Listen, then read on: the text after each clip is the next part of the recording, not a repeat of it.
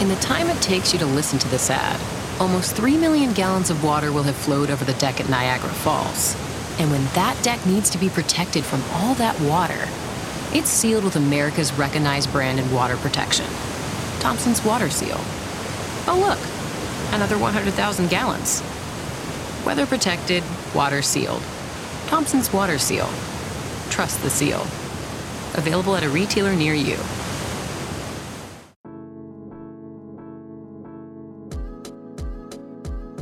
Hello, hello. Herzlich willkommen zu einer neuen Folge Career with Consider Cologne. Wir sind back im Game. Und unser heutiger Gast, möchtest du dich einfach direkt mal vorstellen? Klar, ähm, ich bin Kat Alder Long mittlerweile oder Kat Alder geboren in Hamburg. Äh, ja, schon vor einer Weile. Also ich bin 36 mittlerweile. Ich bin Geschäftsführerin von einer Firma, die heißt Wildcat PR. Äh, in London gegründet, mittlerweile in Berlin, New York, LA, Paris und Hongkong ab Ende des Jahres. Ja, das heißt ja schon mal sehr, sehr beeindruckend Mega. auf jeden Fall. Tada. Ich wollte gerade sagen, das hast du schon rausgehauen, gleich am Anfang. Geschafft. Ja. Als erstes mal so zum Einstieg, wenn man jetzt noch nie was äh, von der Firma gehört hat, wie würdest du kurz zusammenfassen, was ihr macht? Wir machen Kommunikationsarbeit in der Kulturbranche. Also es hat, glaube ich, ganz klassisch so mit PR, was Öffentlichkeitsarbeit in Deutschland ist, Presse, Public Relations, da gibt es mehrere Fachbegriffe für, angefangen. Und das ist so die Ansprache von Journalisten rund um Projekte, sei es Fernsehen, Print, Radio, mittlerweile Online, Podcasting, Social Media. Und dann hat es so ein bisschen ausgeartet in Marketing, Webseiten bauen, Tourposter bauen. Mittlerweile machen wir auch unsere eigenen Events und alles andere. Wir machen das dann eigentlich immer so, dass wir Ja. so ein bisschen chronologisch anfangen. Also wo das Ganze angefangen hat, wo du vielleicht einen guten Startpunkt Ja. siehst, wo du dich vielleicht das erste Mal damit beschäftigt hast, was du gerne machen möchtest, wo Mhm. du hin willst. Vielleicht kannst du ja mal so einen Punkt nennen, der dir da zuerst in den Kopf kommt. Ich glaube, PR ist nichts, worüber ich mir jemals Gedanken gemacht habe in meinem Leben und auch nicht wusste, dass es das gibt. So diese, diese Branche, Kommunikationsarbeit war mir überhaupt nicht klar und es war auch überhaupt nicht so auf meinem Level oder Horizont, was ich machen wollte. Ich wollte eigentlich ähm, Musikerin werden und komme auch aus einer musikalischen Familie mit ganz vielen Musikern in der Familie. Entweder sind Leute Ärzte geworden oder Musiker geworden. Es gab eigentlich immer nur A oder B. Und ich habe so mit 14 ganz schlimme Bühnenangst gekriegt und hatte irgendwie so das Gefühl, geht gar nicht. Und mein Papa arbeitet auch in der Musikbranche und hat gesagt, wenn du jetzt das schon scheiße findest, dann fang bloß nicht damit an, daraus eine Karriere zu machen, weil dir wird es grottenschlecht gehen dabei. Und dann sind relativ viele Sachen in meinem Privatleben passiert. Mein erster Freund ist an Krebs gestorben und es war so ein ganzes Jahr im Krankenhaus und ich habe da irgendwie sehr viel Trauma mitgenommen und gleichzeitig so ein bisschen die Schule abschweifen lassen und mir darüber nicht mehr so Gedanken machen können, was ich auch machen möchte. Dann bin ich einer, äh, ein Opfer gewesen von jemandem in der Schule, der mich sexuell belästigt hat für vier Jahre, mein Sportlehrer. Und das hat mich irgendwie damals auch sehr begleitet, so als Thema. Deswegen bin ich äh, von der Schule abgegangen und bin nach Südamerika gezogen für vier Jahre und habe im Endeffekt gar nichts gemacht, eigentlich für drei oder vier Jahre und wusste auch nicht, wo ich hin will. Habe dann mein Abi dort nachgeholt und so meine Hochschulreife dort nachgeholt und ähm, habe mich dann mit Callcenter-Arbeit und Praktika bei irgendwelchen kleinen Sachen in Berlin, dann in London, dann irgendwie in Südamerika über Wasser gehalten, aber wusste eigentlich überhaupt nicht, wo ich hin will. Und irgendwann habe ich dann gedacht, ich studiere vielleicht spanische Philologie, weil ich Spanien, Spanien gerne mochte, Südamerika gerne mochte. Ich habe gern so mehr so im philosophischen Bereich beschäftigt und habe nach zwei Monaten gemerkt, das ist gar nichts für mich. Also ich bin ein totaler Praktiker und finde es total schwierig, mich hinzusetzen und akademisch zu arbeiten und wusste nach der ersten Hausarbeit, äh, es ist, äh, wird nichts erstmal mit äh, Studium. Als du äh, dann ins Ausland gegangen bist, Ja. bist du ganz alleine gegangen? Ja. Ich war 16 damals. Wohin bist du denn gegangen? Nach Ecuador. Also es war schon so, mein Onkel hat eine Peruvianerin geheiratet und kannte so den südamerikanischen Markt so ein bisschen oder auch die Länder und meinte, wenn du irgendwo hingehst, dann geh nach Ecuador, weil das ist damals so am sichersten gewesen. Der Dollar war dort auch relativ stark und er meinte, da hast du die besten Chancen, irgendwie auch relativ, ich will jetzt nicht sagen zivilisiert, aber es fühlte sich so am sichersten an für uns aus Deutschland kommen. Und meine Eltern haben mich darin auch unterstützt. Die haben so ein Auslandsjahr erstmal habe ich das gemacht, irgendwie so als 16-Jährige. Ich weiß gar nicht mehr, wie man die nennt, in der 10. Klasse oder 11. Klasse. Also wie so ein Austausch. So Ja, Richtung? genau. Und das war so eine katholische Mädchenschule. Und ähm, ich fand die damals ganz witzig, weil ich irgendwie kein Wort Spanisch konnte und auch sowieso keine Ahnung hatte und auch so ein Level des, äh, der Gleichgültigkeit erreicht hat, dass es mir egal war. Ich muss mal einsteigen. Du bist mit 16 ohne Spanisch zu können nach Ja. Ecuador. Krass, das ist ja echt, äh, das ist ja ein Riesenschritt. Ja, ich glaube, da, also ich glaube, jetzt rückwirkend mit 36 gucke ich mir das auch anders an und denke mir, hä? Aber damals ist mir, also ich glaube, es war eher so, dass es für mich so wie so ein Schuss war, Ja. von wegen, ich muss hier raus und es ist alles zu viel und ich hatte ganz viel so Angstattacken und ich weiß nicht, ob es Depressionen waren, aber auf jeden Fall schon so das Gefühl, irgendwie in mir stimmt was nicht und ich kann nicht mehr so. Und äh, für mich war Ecuador oder so einfach über, über die Hälfte, Hälfte der Welt zu ziehen irgendwie ein totaler Befreiungsschuss und halt auch so. Also es hat auch, äh, sage ich mal, so funktioniert. Also du dachtest, es befreit dich so ein bisschen und hat es das auch getan? Also Ich glaube menschlich schon. Also ich glaube so als, als Persönlichkeit und als Mensch total, dass ich einfach damit einen kompletten Distanzabstand schieben konnte und auch ähm, meine Familie ist so sehr auf Karriere bezogen und ich hatte so einen unglaublichen Druck oder so ein Empfinden, ich muss mich entscheiden, ich muss wissen, wo ich hin will im Leben und bla bla bla. Und äh, mit 16, finde ich, kann man das irgendwie auch einfach noch nicht. Und alle meine Freunde haben so ganz sichere Sachen wie BWL gewählt und Lehramt und da, da, da. Und ich wusste halt irgendwie, ich kann mich gerade nicht entscheiden. Da ist zu viel irgendwie mir kaputt gegangen im Laufe von zwei Jahren, dass ich Ja. da irgendwie auch so Druck überhaupt nicht mehr einnehmen konnte. So. Und deswegen war für mich Ecuador auch total, also ich habe dort einen Freund gehabt und bin dann irgendwie, habe die Schule abgebrochen und bin durch Südamerika mit ihm gereist und habe Kolumbien gemacht und Venezuela, habe Fidel Castro kennengelernt, in Kuba mit irgendwie meiner damaligen Orchester und so und es war irgendwie so eine total, nicht wilde Zeit, aber so sehr befreiende irgendwie Ja. so. Ich habe mir über wenig Gedanken gemacht. Und wann kam dann oder wie kam dann der Moment, wo du gesagt hast, jetzt fange ich doch irgendwas an zu studieren oder so oder und wohin gehe ich? Ich glaube, mein Papa hat irgendwann angerufen, so nach drei, vier Jahren, äh, und meinte, jetzt reicht's. jetzt mal wiederkommen. Hast du in der Zeit deine Familie dann gar nicht gesehen oder habt ihr euch schon Nee, besucht? nee, ich war, nee, ich bin nicht wiedergekommen. Und äh, hast du dann Spanisch gelernt in der Zeit Ja. vor Ort dann? Ja. Einfach durch das tägliche ich hatte Leben. einen Freund und dort dann Freunde, ja. auch Mhm. und, äh, und nur südamerikanische oder Mhm. äquatorianische Freunde. Und du meintest ja, du hast die Schule dort dann. fertig gemacht, Fertig also in dieser katholischen Schule, aber die war sehr entspannt mit mir. Also es war auch eine äh, Leiterin oder wie nennt man die denn? Ja, so die Hauptlehrerin, die war Deutsche und die fand mich ganz witzig so. Wir haben uns gut verstanden und ich hatte sehr wenig Stunden, wo ich wirklich da war und habe dann aber trotzdem mein Abi von denen bekommen und habe so ein bisschen Praktika gemacht, ein bisschen rumgedackelt. Dann bin, ist meine beste Freundin nach äh, Australien gefahren und meinte, ob ich mit will und mein Papa hat zur gleichen Zeit angerufen und gemeint, so jetzt ist irgendwie mal Zeit, dass du auch irgendwie ernst wirst und dir Gedanken machst. Und dann meinte ich, mache ich, aber erstmal will ich gerne noch ein Jahr Australien machen. Und dann haben wir uns Wohnwagen, Wohnwagen gekauft und sind einmal richtig um Australien rumgefahren und haben immer überall gearbeitet, in Weinplantagen, keine Ahnung, wo uns eingefallen ist. Ich habe geputzt, alles Mögliche gemacht und immer nur so genug Geld um den Mund und dann weiter so ungefähr und fürs Essen und Unterkunft und das war's. Ja. Da warst du dann wahrscheinlich so um die 20. 22, 21 ja, am Ende. Nicht schlecht. Das ist, auch, das ist auch ein Weg, äh, den man wählen kann, wenn man nicht genau weiß, wohin. Ja, vielleicht sogar ein sehr kluger Weg. Ja. Also ich glaube, Reisen hat, äh, darauf achte ich jetzt immer viel auf Lebensläufen, ob, ob Leute schon so Auslandsaufenthalte oder längere Auslandsau- Auslandsaufenthalte gemacht haben. Weil ich glaube schon, dass es eine andere Reife mit sich bringt und auch eine andere Lebenserfahrung und dass man Offenheit zeigen muss und irgendwie Interaktion und auch Spontanität und irgendwie freier sein muss. Und dadurch finde ich das immer eine wichtige Qualität Ja. mittlerweile. Noch lernen muss, sich so durchzukämpfen. Ne? Ja, also wenn schon man weit weg ist von allem, was man so gewohnt ist, muss man halt seinen Weg gehen. Ich glaube, viele planen ihre Karriere total akribisch, so von wegen, ich mache das und das und das und es bringt mich alles weiter, aber die denken ja auch nicht so, dass irgendwie auch ein guter, eine gute Persönlichkeit im Arbeitsbereich ist, auch jemand, der irgendwie so, abge, sagt man abgerundet, aber so auch so ein bisschen andere Lebenserfahrung gesammelt hat und nicht jetzt nur so stur. Also ich finde, die, die so den Karriere-A-Glanzweg gegangen sind, sind meistens die, die ich am schwier- schwierigsten finde, in der Firma zu integrieren. Es gibt auch ganz tolle, aber so vom Durchschnitt her finde ich schon so die, ja, noch nicht mal die 1,0, aber die so ganz gerade irgendwie nur ihre Karriere verfolgt haben und nicht Ja. so ein bisschen gelebt haben irgendwie. Mhm. Das Ja. binden wir auch in meiner Firma ein. Nach fünf Jahren gibt es äh, bezahlten Urlaub für drei Monate. Also wir nach fünf Jahren bei uns arbeiten, kriegt man ein dreimonatiges Sabbatical bezahlt. Und das haben auch fast alle angenommen und haben irgendwelche Lebensreisen erfüllt. Ja, da müssen wir auf jeden. Fall später nochmal ein bisschen genauer eingehen. Ja. Aber da müssen wir jetzt erstmal hinkommen. Ja, ja, Entschuldigung, Papa hat angerufen ähm, und ich habe Australien gemacht und dann, ähm, ja, war irgendwie klar, dass ich studieren soll, weil das irgendwie in meiner Familie auch finanziell unterstützt wird. Also bei uns war immer, und darum geht es auch rückwirkend total ein Streit bei uns in der Familie.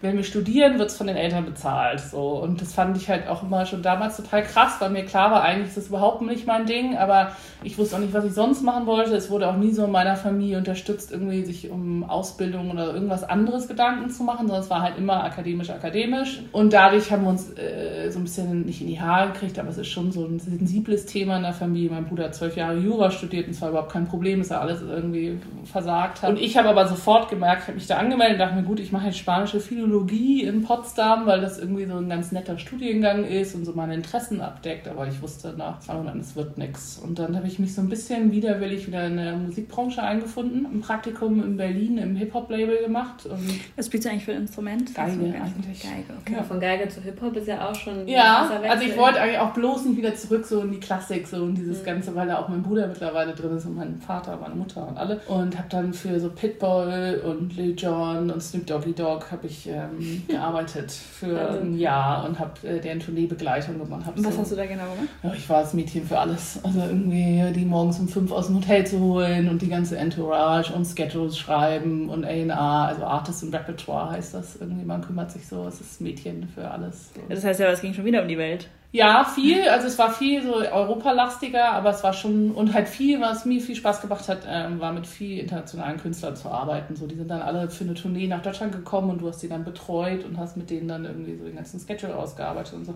Und das hat mir eigentlich viel Spaß gemacht. Und dieser Job hat mich dann auch nach London gebracht, weil die Firma in Berlin und in London einen Sitz hatte. Die haben gesagt, da soll ich doch mal anfangen. Dann habe ich das gemacht und dann waren sie mich aber nach drei Monaten entlassen, weil in England das Arbeitsrecht auch total locker ist und du kannst halt innerhalb von zwei Wochen irgendwie arbeitslos sein. Und dann saß ich so ein bisschen in London irgendwie, huch, was mache ich jetzt? Und dann habe ich ganz viele komische Jobs. Ich habe beim Amt für ein halbes Jahr gearbeitet für die Kinder, die irgendwie von ihren Eltern weggenommen werden sollten. Irgendwie so als Mittelstelle, irgendwie als Aushilfe musste ich dann die ganzen Formen ausfüllen und so, ganz deprimiert. Und dann wurde ich, äh, habe ich mich bei Universal Music, das ist so der größte, das größte Plattenvertrag, wo so die ganzen Hip-Hop-Stars und so drauf sind, Popstars etc., habe ich mich beworben für einen Job in der A&R-Abteilung. Das war sehr klassikorientiert und habe den auch bekommen und habe dann ein Jahr bei Universal in England oder London äh, Arts and Repertoire betreut und so ein bisschen ähnlich, was ich im Hip-Hop-Bereich gemacht habe, halt nur für die Klassik. Und dann äh, wurde ich gehandelt für eine Presseagentur in London und das fand ich zwar ganz schrecklich, aber da habe ich in einem Jahr ziemlich viel über Öffentlichkeitsarbeit gelernt, was ich vorher nicht wusste. Also die kannten mich durch Universal, weil sie mich dort kennengelernt haben, fanden mich ganz sympathisch, suchten nach einer Assistenzstelle und äh, haben mich dann eingestellt. Und nach zehn Monaten meinte der Chef zu mir, es gibt Leute, die werden ihr ganzes Leben lang angestellt sein und es wird Leute geben, die irgendwie nicht ganz so dieses Gestripp passen, Gerippe. Und ich war im Letzteren und dann hat er mich entlassen. Und das war, glaube ich, da war ich 24 und dann habe ich Wildcard angefangen. Wenn ich das jetzt richtig verstanden habe, korrigiere mich, wenn ich falsch Ja. liege, aber du bist jetzt da hingekommen, wo du heute bist, ohne Ausbildung, ohne abgeschlossenes Studium. Korrekt. Du hast Abitur, Ja. aber danach bist du deinen Weg so durch die Ja. Arbeitswelt gegangen. Ja, Direkt. Und ich muss immer lachen, wenn ich bei den Unis sitze. Ich mache ganz viele so Uni-Vorträge.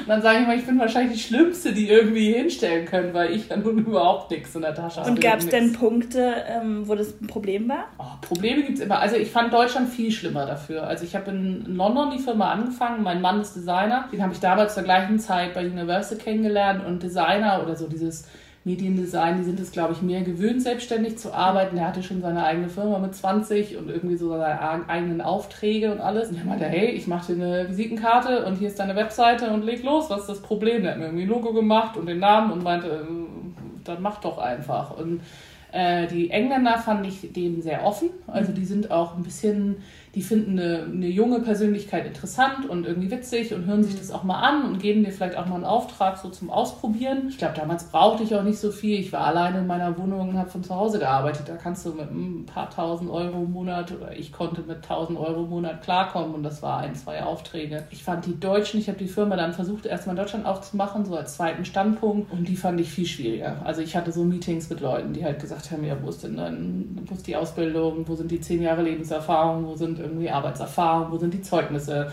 und auf Papier bin ich halt, also jetzt damals war ich irgendwie No-Name und mein Lebenslauf ist nicht super und ist total durcheinander und äh, ich habe keine guten Referenzen, ich wurde überall entlassen, also ich bin auf jeden Fall nicht einstellbar. Und ähm, als du dann gesagt hast, okay, ich gründe jetzt was eigenes, war das so, so wie du gerade gesagt hast, du dachtest, ja, ich mache jetzt halt einfach mal? Oder hattest Ja. du eine klare Vision und hast gedacht, okay, jetzt zeige ich es allen? Ich glaube, es war wirklich, dass ich ein paar Stationen selber wo gearbeitet habe und dachte, irgendwie passt es nicht und vielleicht auch schon aus so meinem Charakter, dass ich sehr gerne meine eigene Welt kreiere und irgendwie in einen Job reinzupassen und nur das machen zu sollen und nicht weiter sich irgendwo einzumischen, liegt mir einfach nicht so. Und ich glaube schon, dass ich so den Punkt erreicht hatte mit 23, 24. Ich habe so viele Jobs gemacht und irgendwie passt alles nicht. Es war aber jetzt kein großer Plan, muss ich gestehen. Also das kam jetzt viel später erst. Aber Am Anfang war es eher so, ach, dann mache ich das jetzt mal und guck mal, wie es läuft. Hattest du Angst dabei? Nee, Ja. die Angst kam erst, äh, umso älter ich wurde.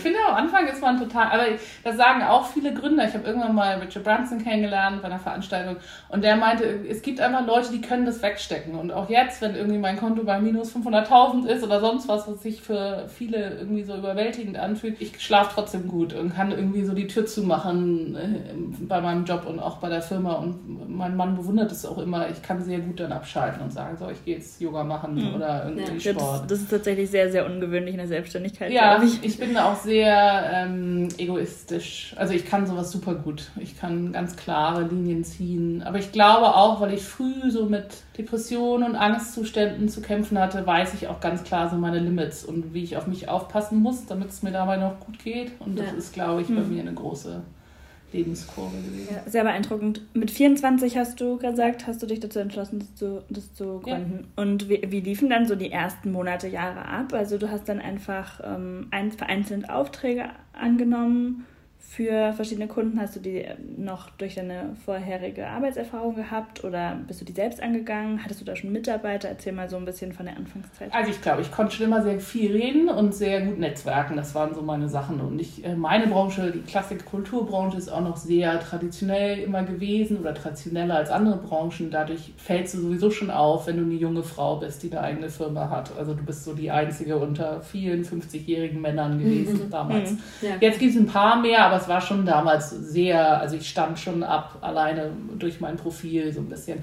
Ich habe sehr früh Glück gehabt. Also ich habe immer viel genetzwerkt und ähm, ich habe jemanden kennengelernt, der bei VW arbeitet und die meinten, oh, wir haben hier ein Haus in England, das nutzen wir gerade nicht, weil das demoliert werden soll, willst du es als Büro benutzen? Und ich habe halt oft profitiert davon, dass ich erstmal Ja sage, bevor ich mir darüber Gedanken mache, was so die Konsequenzen sind. Und dadurch habe ich viele interessante Leute kennengelernt. Ich habe nicht viele Aufträge am Anfang gehabt. Ich hatte immer so ein oder zwei und ähm, die haben dann so 600 Euro oder so bezahlt und damit habe ich mich so ein bisschen über das Wasser gehalten. Aber ich habe nach sechs Monaten meine ersten Angestellten eingestellt und wir waren auch ziemlich schnell, nach zwei Jahren waren wir acht Leute in der Firma. Und ich glaube, ähm, es hat sich einfach sehr schnell multipliziert. Also, dass Leute es gut fanden, was wir gemacht haben. Ich glaube auch schon, dass meine Stärke nicht unbedingt die Öffentlichkeitsarbeit und Kommunikation ist, sondern vielmehr delegieren. Also, ich kann unglaublich gut Leute dazu anstiften, ihre Sachen zu machen und dadurch irgendwie liegt mir diese Position so des Netzers und des Zusammenbringens und irgendwie des Ausarbeitens ganz gut. Und ich habe einfach immer so ein bisschen weitergemacht. Ich habe immer mehr Leute eingestellt, wenn äh, mehr Aufträge kamen, habe dann aber auch wieder Leute irgendwie entlassen, wenn es weniger wurde und habe äh, ja einfach so ein bisschen in Wellen das langsam aufgebaut. Klar kann man das verschönlichen, wie das damals war, aber sicherlich gab es auch so Wellen. Ich hatte auch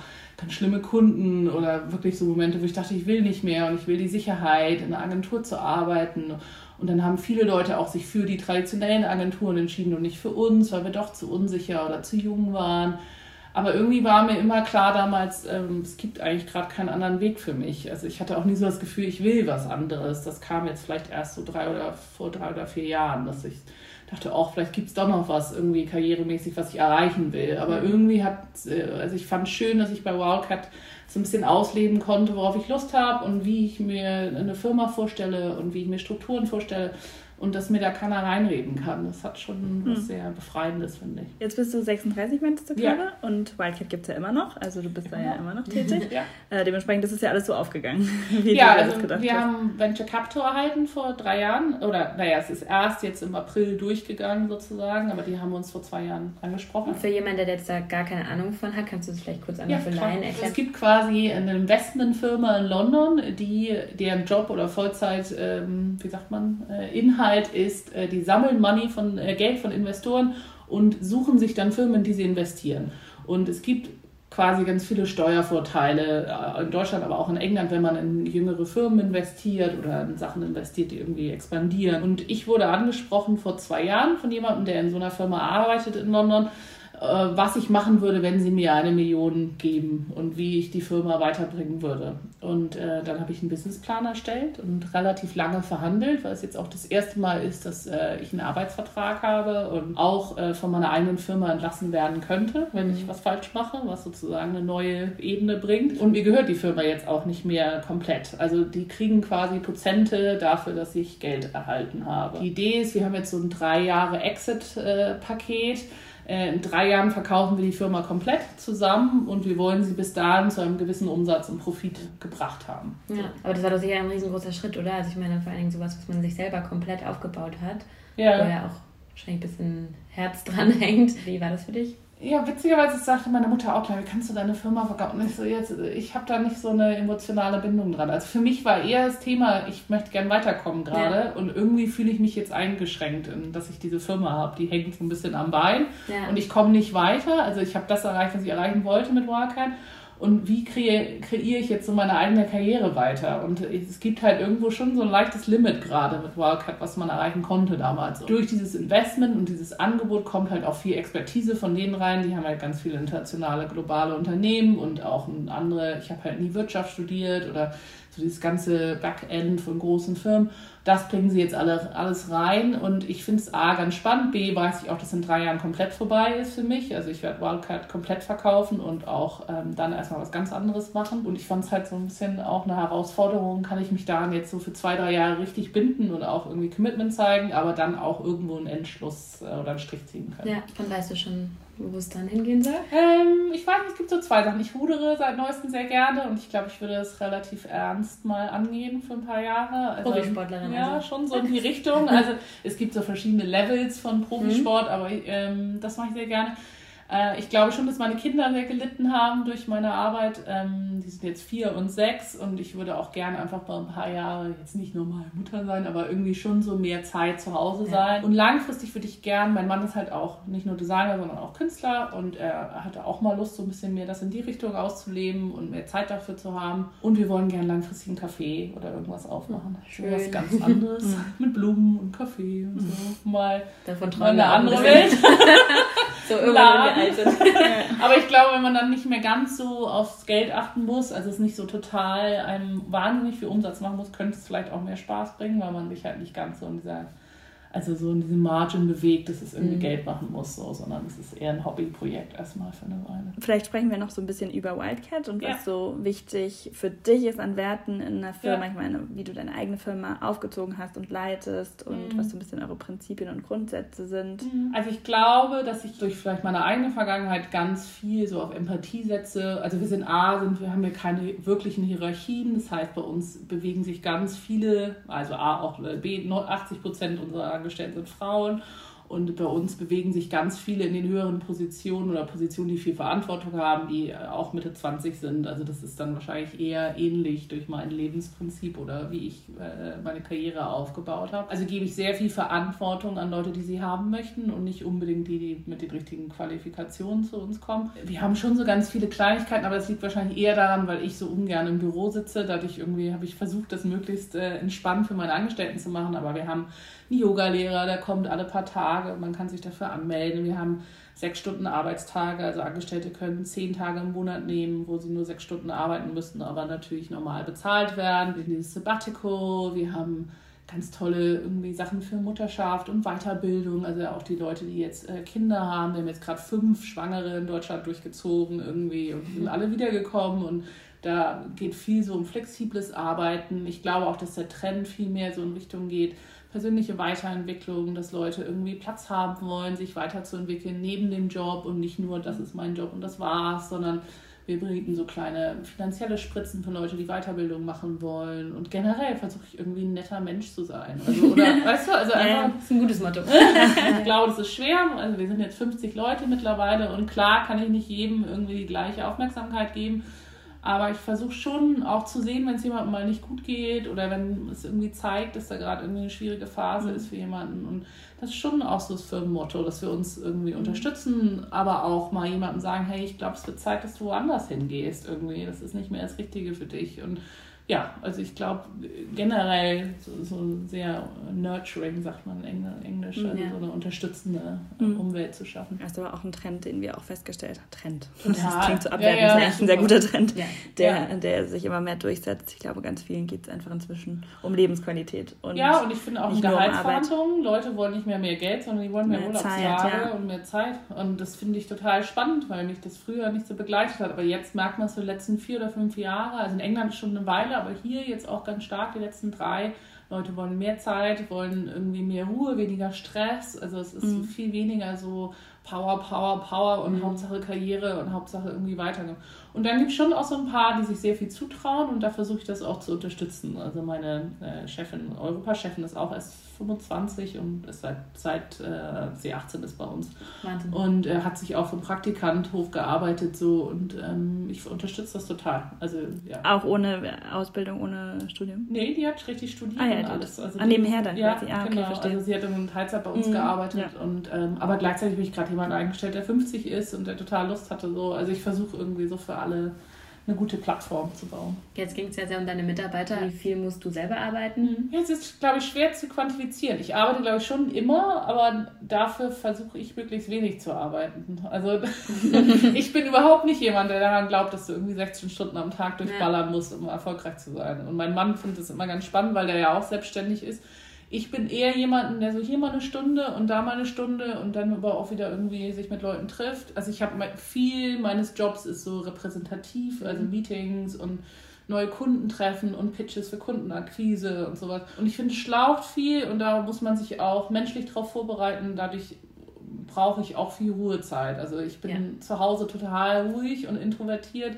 und möchte am liebsten gar nicht reden und äh, suche mir auch bewusst so Aktivitäten, die relativ antisozial sind. So. Also ja. Sachen, die für mich sind. Und ja. wenn ich was mache für andere, dann für meine Kinder und für meinen Mann. Aber das ist schon, hm, ich würde nicht sagen, dass ich so mega viel arbeite. Ich glaube, ich bin halt immer irgendwie on so. Also ich ja. ist halt schon am Wochenende oder am Feiertag, dass ich dann viel arbeite.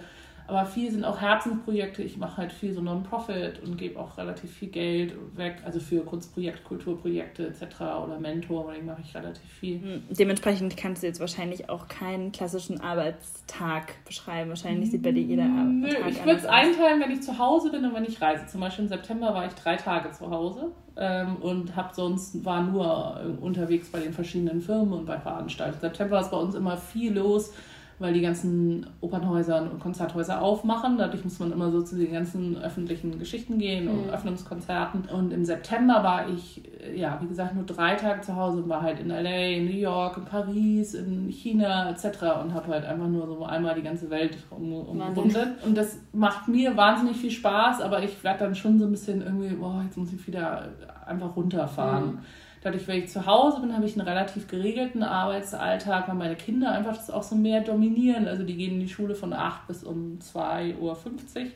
Und das heißt, ich habe halt nur diese sechs Stunden oder sechseinhalb, muss halt die auch abholen. Und da bin ich auch relativ strikt, dass wenn ich zu Hause bin, ich quasi auch der Hauptanspruch Ansprechpartner bin für die Kinder. Und dann mache ich mir meistens, gehe ich morgens noch rudern, das nimmt auch nochmal so ein, zwei Stunden raus und dann mache ich so vier, fünf Stunden. Und dann gucke ich mal zwischendurch nachmittags irgendwie wieder aufs Telefon oder wenn mich jemand anruft, antworte ich. habe aber auch kaum Empfang, wo ich wohne jetzt. Ich wohne direkt am Meer auf dem Land. Schön. Und dann setze ich mich abends nochmal hin, weil dann auch die Staaten aufwachen und so der andere Zeitzyklus wieder anfängt. Also wahrscheinlich nachdem die Kinder eingeschlafen sind, nochmal so zwei Stunden abends. Und meistens gucke ich dann eine Serie oder sonst was. Mhm. Ich bin schrecklich. Ja, ich Das ist ja das Schöne, wenn man es ja. selbst einteilen kann ja, und selbst bestimmen also kann. Schon, ja, das haben wir vorhin gar nicht so richtig dann noch äh, besprochen. Aber ähm, mit dem Investment kamen dann ja auch ganz viele neue Standorte. Mhm. Also du hast äh, kurz angesprochen, dass ihr ein Büro anfangs in London und Berlin hattet. Ja, genau. Und jetzt meintest du ja gerade eben New York, LA, das sind ja mhm, alles Paris, wahnsinnige Standorte. Ja, wobei das ähm, für mich auch der Grund war, warum ich das Investment wollte, weil ich Lust hatte auf so eine Herausforderung. Auch so die Infrastruktur, wie kriege ich das hin, hier oder in England zu sein und in New York ein Büro aufzumachen und wie viel muss ich da sein und wen stelle ich ein. Also ich fand die Herausforderung total spannend, auch kulturell und äh, so als Entwicklung für Wildcat und es wäre wahrscheinlich ein Schritt gewesen, dann hätte ich mich alleine nicht getraut. Jetzt, wo ich jemanden an der Hand habe, der sagt, so, hier ist das Geld und irgendwie hier sind Tipps, wenn du die brauchst, konnte ich einfach auch relativ frei diese Eröffnung äh, machen. Jetzt sind, hadern wir gerade so ein bisschen an der, der asiatischen Seite. Also wir machen gerade in Hongkong ein Büro auf und dadurch, dass da viel politische Unruhe war und ist, ähm, ist das, glaube ich, eher schwierig für uns, dort jetzt gerade so Fuß zu fassen und wie wir das genau machen und ob wir es machen. Aber ich fand New York und LA spannend. War auch jetzt fast jeden Monat immer da. Und, okay. Ähm, Durftest du die Standorte wählen, entscheiden? Ja. ja. Und in LA habe ich das Büro direkt am Strand gesetzt. mit Blick auf Strand. Und wie läuft's? Also wie läuft es so von so weit weg? Ich mag die Amis. Also ich habe jetzt gerade wieder meine erste entlassen müssen in LA, weil die irgendwie überhaupt nicht selbstständig arbeiten konnte. Und ich glaube, es gibt schon Leute, sagt man in England, who take the piss. Also die Leute, die halt wissen, meine Chefin ist nicht im Büro und das heißt, ich kann arbeiten, wie ich will und dann gehe ich nur um vier nach Hause und so. Das kriegen wir aber irgendwie doch, doch mit. Also die Leute unterschätzen halt, dass wir doch sehen, ob die Leute uns E-Mails schicken oder, also ich bin ja nicht dumm und dementsprechend, ich weiß auch, wie lange bestimmte Sachen brauchen sollten. Also wenn jemand eine Pressemitteilung schreibt, das sollte eigentlich zwei bis drei Stunden dauern. Wenn jemand zwei Tage braucht, weiß ich, dass die entweder nicht arbeiten oder extrem langsam sind. Und da gab es jetzt mit unserer Hauptangestellten in LA schon äh, so den Zwiespalt, dass wir uns jetzt auch von ihr getrennt haben oder gerade dabei sind, mhm. von ihr zu trennen. Das ist natürlich ärgerlich weil wir auch viel Zeit so mit Rekrutierung und Anstellen und so verbringen mhm. und auch die Leute zu finden.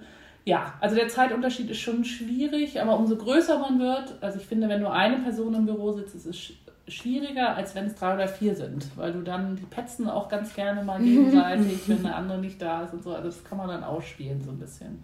Aber es läuft von den Aufträgen her extrem gut, also ich finde, die Amerikaner sind sehr ähm, zuvorkommend, die verstehen auch dieses Entrepreneurial Spirit viel mehr. Also da kann halt auch mal jemand, der irgendwie 30 reinkommt mit einer riesen Agentur und das ist für die voll cool und total normal so. Also ja.